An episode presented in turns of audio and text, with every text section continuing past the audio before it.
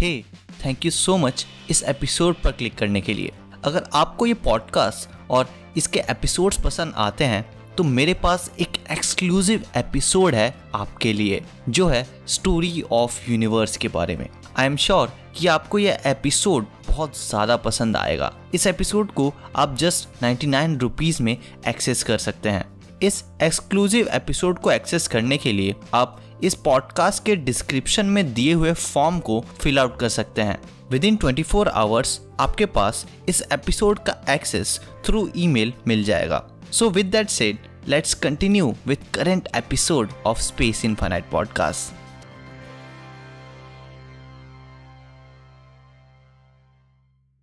just imagine कीजिए कि throughout the space ऐसी वेव्स होती हैं जो उस स्पेस टाइम फैब्रिक में रिपल्स क्रिएट करती है। वैसे ही, जैसे एक लेक में पत्थर फेंकने से रिपल्स क्रिएट होते हैं। हेलो फ्रेंड्स मैं हूँ शुभम और ये है स्पेस इन्फानाइट पॉडकास्ट और इस एपिसोड में हम डिस्कस करने वाले हैं ग्रेविटेशनल वेव्स के बारे में। जैसे कि एल्बर्ट आइंस्टाइन की थ्योरी ऑफ़ जनरल रिलेटिविटी ने प्रेडिक्ट किया था 1916 में कि मैसिव ऑब्जेक्ट्स जैसे कि अर्थ डिस्टॉर्ट करता है स्पेस टाइम को उसके अराउंड ऑब्जेक्ट जितना लार्जर होगा वो उतना ही स्पेस टाइम डिस्टॉर्ट करेगा।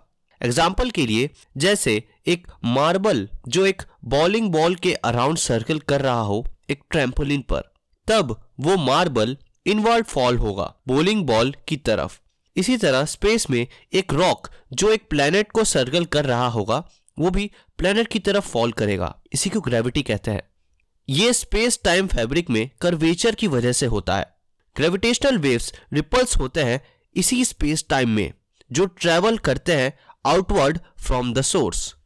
Scientist के अकॉर्डिंग पावरफुल ग्रेविटेशनल वेव्स तब क्रिएट होते हैं जब दो एक्सट्रीमली डेंस ऑब्जेक्ट्स, जैसे कि दो न्यूट्रॉन स्टार्स या दो ब्लैक होल्स या फिर एक ब्लैक होल और एक न्यूट्रॉन स्टार एक दूसरे का ऑर्बिट करते हैं बाइनरी पेयर्स में। इन दोनों ऑब्जेक्ट्स का इंटरैक्शन स्पेस टाइम को स्वर्ल करता है, जिससे रिपल्स क्रिएट होते हैं।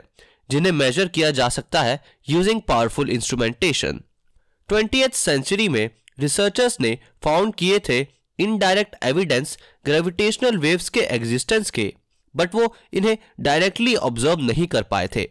यहाँ पर ग्रेविटेशनल वेव्स डिफरेंट है ग्रेविटी वेव्स से, जो कि रिपल्स होते हैं प्लैनेट्स के एटमॉस्फेयर में, जो कि विंड्स की वजह से फॉर्म होते हैं प्लैनेट के सरफेस पर।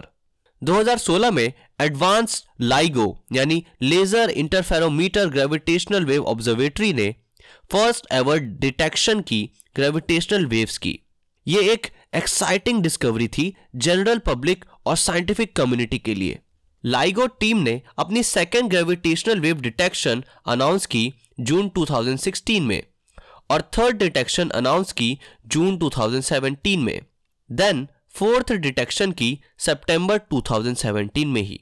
ये first four gravitational wave signals जो लाइगो ने डिटेक्ट किए थे, ये क्रिएट हुए थे कोलाइडिंग ब्लैक होल्स के पेयर की वजह से।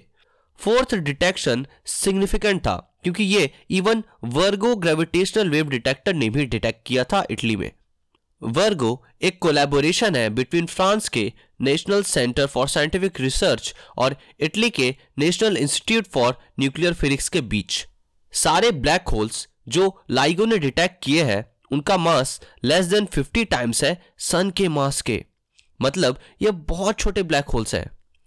जैसे जैसे लाइगो और वर्गो स्पेस टाइम को स्टडी करेंगे और जैसे जैसे और डिटेक्टर्स ऑनलाइन आएँगे साइंटिस्ट इन कोलिजन्स पेयर्स और ग्रेविटेशनल वेव्स के बारे में और अच्छे से जान पाएँगे।